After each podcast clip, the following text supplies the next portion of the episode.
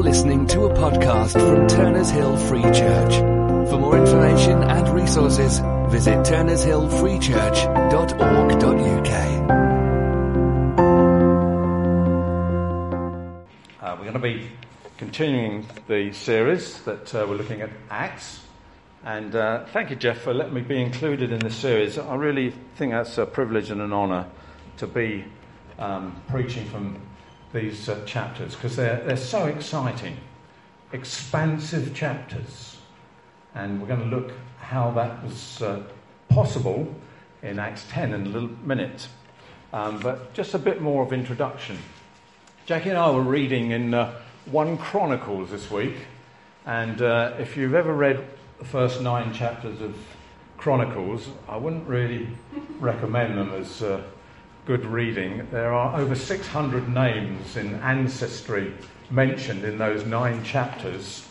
Uh, but there's one name that stands out, and you may not even have heard of him still. His name is Jabez, and uh, it means born in pain.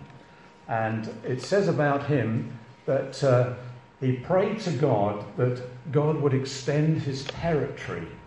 That seems a strange prayer to make, not one I've made myself, but we have to look at the reason why he's uh, asking that, to extend his territory, and it's because he wanted to do good in the land and he wanted to show God's power. They're lovely reasons, aren't they?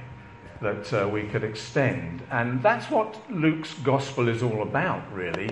The kingdom of God being extended here on earth. Can you hear me when I move away, or is it low? Yeah, I, I need both hands to hold on. Um,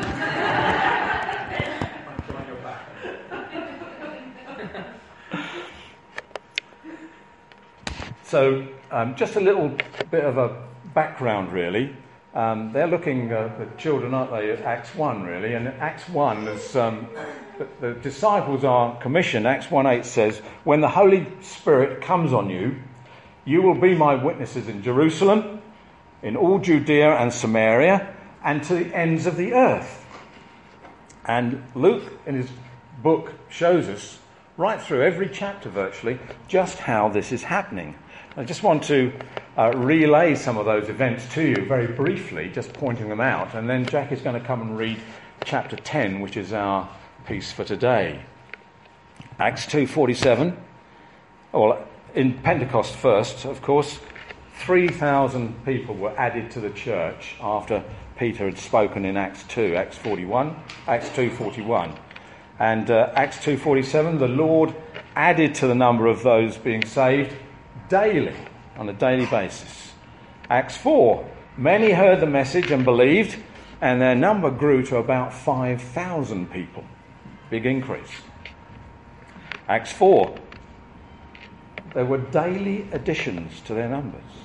Acts 6, the number of disciples in Jerusalem increased rapidly, and a large number of priests became obedient to the faith.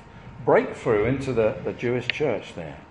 Acts 9, the church throughout Judea, Galilee, and Samaria enjoyed a time of peace. It was strengthened and encouraged by the Holy Spirit and grew in numbers. So we've gone beyond Jerusalem, we're into Judea and Samaria, already expanding geographically as well as numerically. And in Acts 11, we get Paul and Barnabas on the scene. They've moved north into Antioch. And it says they met with the church and taught great numbers of people. And Luke adds, this is where the disciples were first called what? Christians. Acts, uh, sorry, yeah, Acts 11:26. Acts 12, the word of God continued to increase and spread. Acts 16, Paul and Silas now together in what is modern day Turkey. Uh, and later they moved into Macedonia, into northern Greece. And it says, as they travelled from town to town, the churches were strengthened in their faith and grew daily in numbers. We're really expanding now. We're getting towards the, uh, in those times, the ends of the earth, the uttermost part of the earth, as Jesus had predicted. And um, Acts 12, um, the word continued to grow and spread. And Acts 19, now in Ephesus, the word of the Lord spread widely and grew in power. And the final um, chapter of Acts, chapter 28. How far is Paul from Jerusalem? Well, he's in Rome. He writes it right up the, well, halfway up Italy on the left hand side. Um, so that's how far the gospel is spread in, in just a few years. Uh, without the uh, communication skills that we, we have today, where messages can go almost instantly around the world. God is revealing his plan of salvation. And without the event we're going to look at this morning, uh, this may have been thwarted.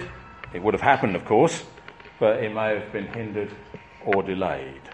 You can see why we read the whole chapter, it's the whole story. We want to get our heads around it, don't we, and, and see just what went on and when it went on and how it went on, and the change from the beginning of that chapter with Peter uh, until the end. Um, surely not, Lord, he starts, and he ends, Who can stop me baptizing these people? And they're Gentiles. So, what a turnaround for him.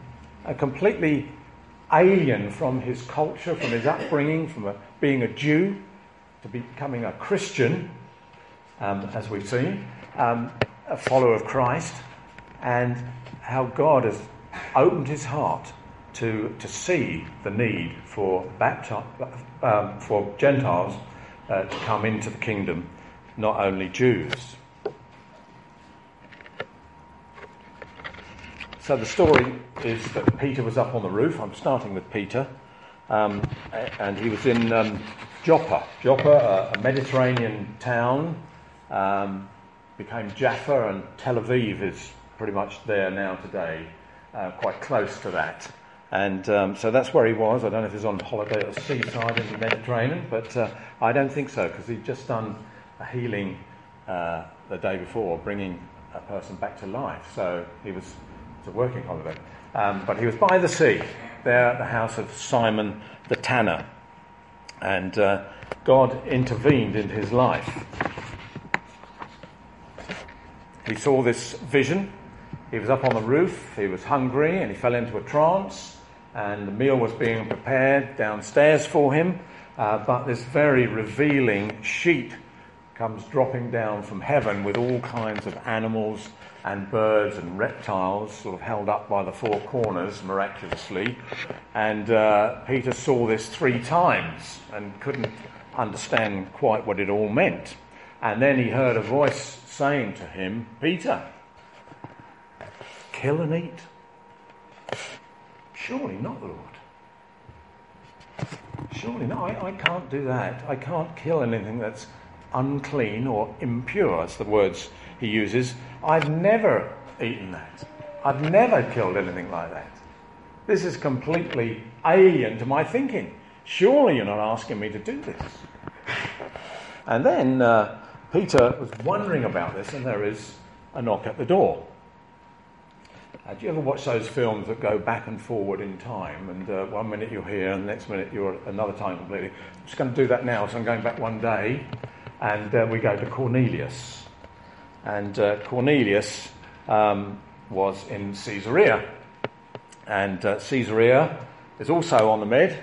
It's about 30 miles north of Joppa. And it was a port. And Caesarea was named after Augustus Caesar, or Caesar Augustus, however you'd like to put it. And uh, he had made quite a, a place there, really. There was a garrison of Roman soldiers, so they used the harbour there as a supply route. And uh, up to 6,000 men could be there at any one time. They had different regiments. Um, there was the, um, let me see what there was, the Augustan regiment. There was the Imperial regiment.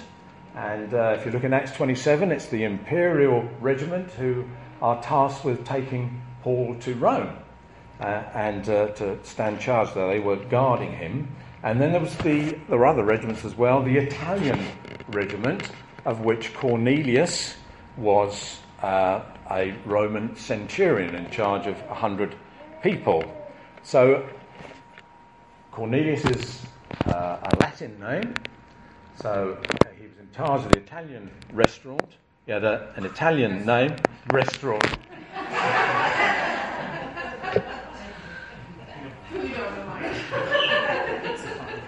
Italian restaurants are very good too. regiment. And uh, I suggest that he was a Gentile. And it does say that, that he was actually a Gentile. He was Italian, a commander, and in that regiment. And he also had a vision a vision where an angel came down and said to him, Send some men to Joppa. Uh, we don't know how they travelled, but uh, the knock comes at the door, and uh, somebody answers it and says, Peter, it's for you. And he goes down and says, I'm expecting you. What is it you want me to do? And they relay the story of the dream that um, their master, these were soldiers, and um, that uh, Cornelius had had to Peter. And uh, the Spirit tells him, don't be afraid to go with these people. Be prepared to go. So he invites them in, and they stay overnight, and uh, they set off the next morning. And uh, he takes a few of the believers with him and the soldiers. And uh, I was thinking, I wonder how they got there, because 30 miles north, hot sun, how do they get there? Uh, do they go by foot? Probably. Do they go on horse? Maybe. Were the chariots, these were Roman soldiers, could they, could they have gone in a chariot? Or could they have caught the train? Anybody think they might have caught the train? You laugh. Do you know we had a verse this morning, and I, I was hesitant to bring this and uh, of course, what we're talking about is a camel train, so he could have gone with that. Um, it was kind of the M1 down that part of the country, came from Tyre down to Caesarea, to Joppa, down to Gaza, and right down to Egypt. And I said to the Lord, um, could he have gone on a, on a camel? And we read this this morning. We were reading in Isaiah chapter 30. And because uh, we've been in Chronicles during the week, and it changed to Isaiah this morning, and this is what I read. The envoys carry their riches on donkeys' backs, their treasures on the humps of camels. Now, how did that come into our reading this morning? Uh, but God put it there. God enabled us to see that, that that was there. And so Peter makes his way somehow, maybe on the train, maybe not, to north to Caesarea. And uh, they arrive, and, uh, and it's the next day, and Cornelius is there, and he's expecting them to come. He welcomes them, and he's gathered a lot of people into the house uh, family and friends, uh, maybe some other soldiers. And Peter says to him, Look, you chaps, I'm not supposed to be here because I am a Jew and you are Gentiles. And it's against my religion, former religion now, to be here. Uh, but God has said, has said to me, I am not to think of any man, any man at all, as being impure or unclean. God does not show favoritism. This is what he says, but accepts men from every nation that fear him. What a transformation in Peter's own life to start with, isn't it? He was asked to kill animals that were forbidden to him, and his reaction is, Surely not. You're not asking me to do this. And now, just a few verses later, he's saying, God accepts everyone. So, as Luke is explaining, this is a vast expansion of the gospel. We saw last week, didn't we, from the Ethiopian, how the gospel travelled south down back into Ethiopia. And now we're to see how the gospel is going to go north up into um, Syria, Damascus, up into Asia Minor, Greece, Turkey, Macedonia, and finally right up into Italy by the end of the book. So God has opened up his way. Don't forget the um, verse that we started with, Acts 1:8. Go into all the world and preach the gospel, starting at Jerusalem, Judea, Samaria, and to the uttermost ends of the earth. Luke has seen this vision that God is giving salvation to all the world and not just to the Jews. So Peter preaches the gospel. It's important because that's how men come to belief. Um, it says somewhere by the foolishness of preaching, but God honours preaching, and He spoke about Jesus' time on earth. He spoke about His death. He spoke about His resurrection.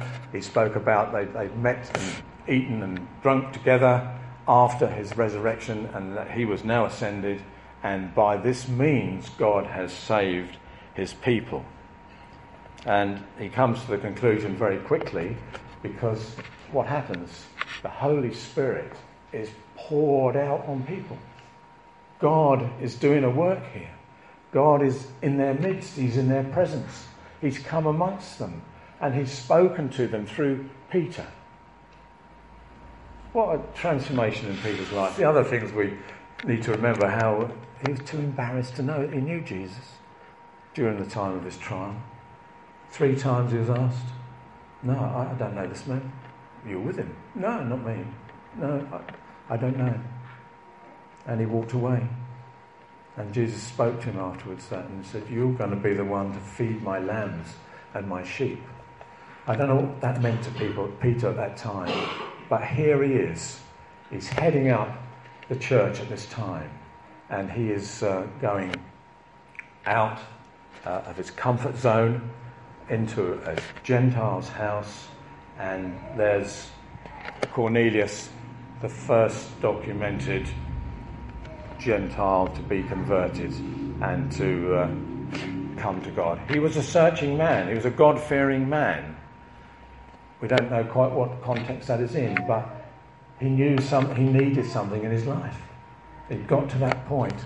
So he, he must have known about Peter. He sends for him and uh, he's 30 miles down the coast. That's quite a long way away in those days, isn't it, to, uh, to travel? It's a good day's walk, I should think, if he didn't catch the train. But it's, he was there, and he was asking, and uh, he had good men to send, and they were honourable, and God has planned all this out. It's amazing that here he is, just a few chapters along in Acts, and there he is expanding. He's already expanded into uh, Samaria, uh, an alien place for Jews to go, and into Judea, where they were a little more comfortable, and uh, Jerusalem.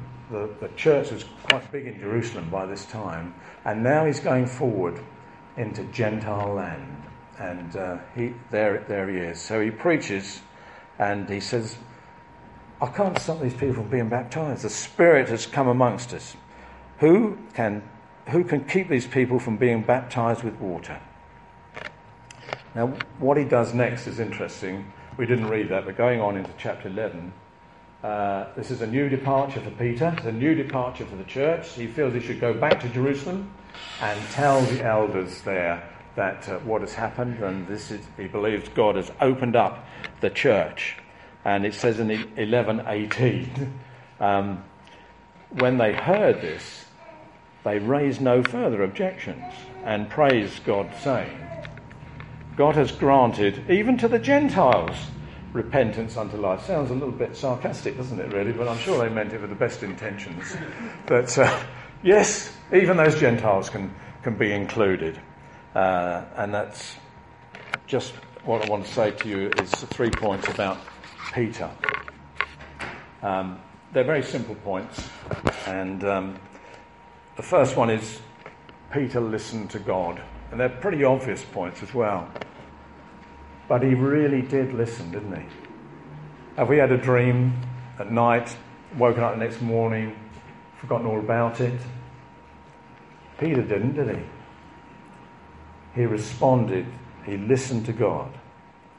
Uh, it says when the people came, he was wondering about the meaning of the vision and pondering on what it meant. And uh, when the people knocked at the door, he was still mulling it over. And the Spirit said to him, Don't hesitate to go with these men. Now, God still speaks today. I just want to assure you that. God still speaks today. He speaks to us, He speaks to you and me. Um, that incident this morning when we read God's Word, I was kind of searching for that answer. Were the camels involved there? It's a silly thing, isn't it, really? But there's God giving me the answer before I'd even ask. And he says that in his words, doesn't he? Before you ask, I, I know what you're coming for. But we're instructed to ask, we're instructed to seek, we're instructed to uh, go to him. We, um, we know the answer to these questions. We don't know the answer to these questions unless we're listening to God. So we need to approach Him, we need to ask Him to speak to us, and we need to be listening. And we need to do that, I suggest, every day. We need to have that close walk with God that obviously Peter got. He knew it was God that let down the sheet. He was prepared to listen to him. So, have we missed an opportunity to do something for God because we've not heard clearly what He's been saying to us? Have we supposed to have gone and written to somebody or talked to somebody or invited somebody, but we haven't really listened to what God is saying to us? It took three times for the prophet Samuel when he was a little boy to understand that it was God speaking to him. Do we mistake God's voice for somebody else? Or are we open to Him? Are we listening to Him? I said this the other day. Last Sunday morning, I prayed, Lord, show me someone I can help today. Don't pray that every morning. It's a dangerous prayer to pray, really. But I did. And at the end of the service, uh, Graham rushed across me, and I don't think he asked any more, and got, not got response. I don't think he had. And he said to me, My nose won't stop bleeding. Will you take me to the hospital, please?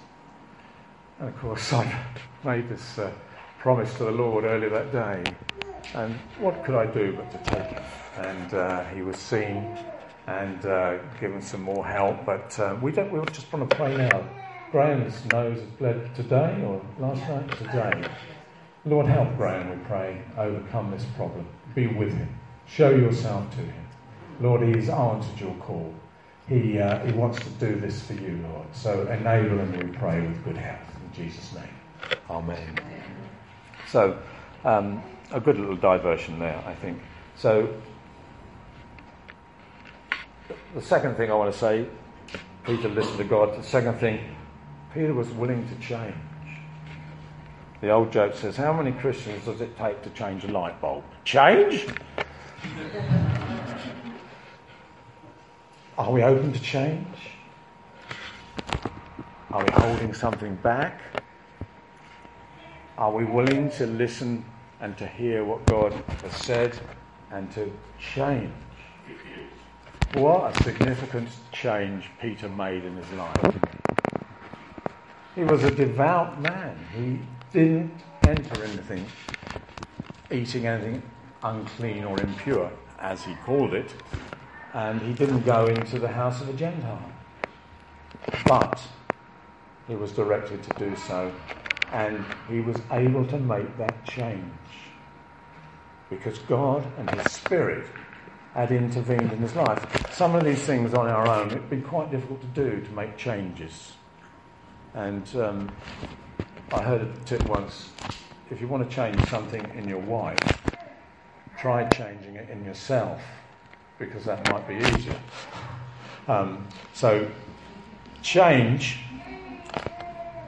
is sometimes hard, and we need God's help.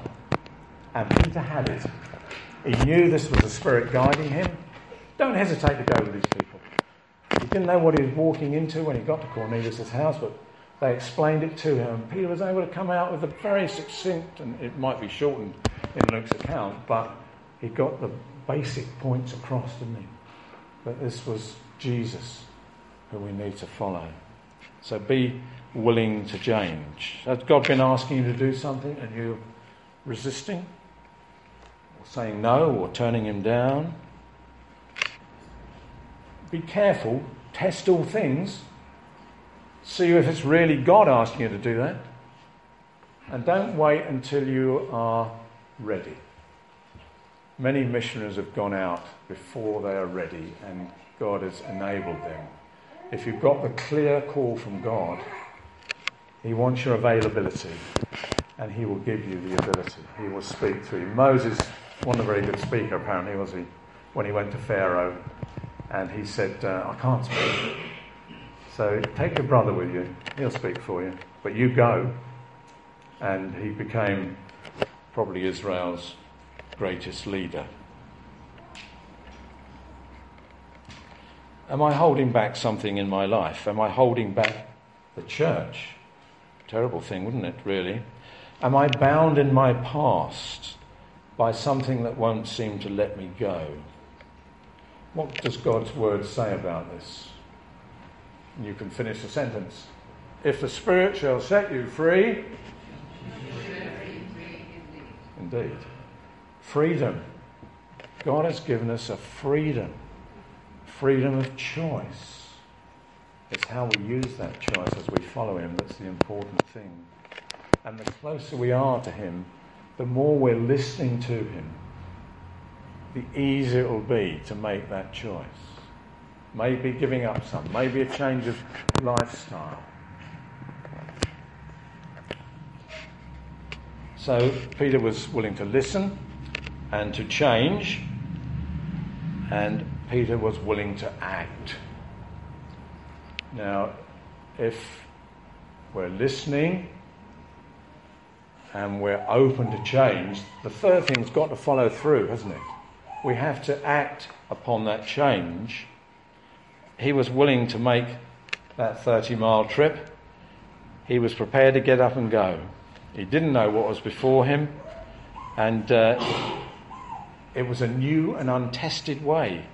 He had new things to say, but he was bold. He was up to what God had set him. How bold are we today? How are we going to act?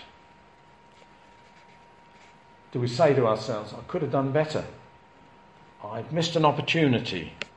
I should have spoken out. I should have sown love. love. I should have given hospitality. I should have been more generous. Missed opportunities. Time to act, and we don't take it. Guilty. I suspect you are as well. Missing the opportunities, God given opportunities, to do something for Him. Paul says to Timothy, Don't be timid in your ministry. Be forthright. Be upfront. Proclaim the truth. I'm amazed at uh, how many people in this church have a job in the church and do things, whatever they are, practically, musically, spiritually, pastorally. I'm amazed how many of you are involved, and I congratulate you. But there's room for more. Uh, we need more children's teachers, children's helpers. Um, there are jobs going, situations vacant. One's for you. If that's what's on your heart today, don't let that pass by. Maybe there's a step you need to make. We have made that easier for you to do. And here it is. You can't see it, but it's right there. Are you considering baptism? Would you like to commit yourself to God's work? Would you like to witness to your belief? May that help you to grow. Here's an opportunity to come and put yourself through the waters and say to God, Here am I. Help me. Send me. Give me a job. Get me involved. This is a church of brothers and sisters and family. We care for one another, we support one another, we encourage and comfort one another. We sometimes cry together, we rejoice together. This is the family of God at work. This is what people saw in Acts 2 and Acts 4, how the church was operating in Jerusalem at the time and it can come here. All are welcome. We are inclusive in that way. Nobody will be barred. We want you to come under the truth of the gospel. Not the world's truth, not the falling standards of the country, but God's everlasting truth, the same yesterday and today and forever. So, the three points that Peter was wised up to, he was listening, he was willing to change, and he was willing to act. That openness to God's word had some pretty amazing results. The gospel spread rapidly. And of course, it's gone much further than the ancient world today that um, it's reached Turner's Hill. And uh, are, we are, we Gentiles are included in God's church. The rest of the book of Acts is pretty much devoted to Paul's missionary journeys, spreading and spreading out, as we've already looked at. And in the last chapter, Luke records these words in Acts 28. And these are written while Paul is under guard, awaiting trial in prison. And he says this last verse 2 from the end of his book, or Luke's book. I want you to know that God's salvation has been given to the Gentiles and they will listen. You folks have listened. That's why you're here this morning. Paul's mission was completed. He'd done what God asked him to do. What a prize he had.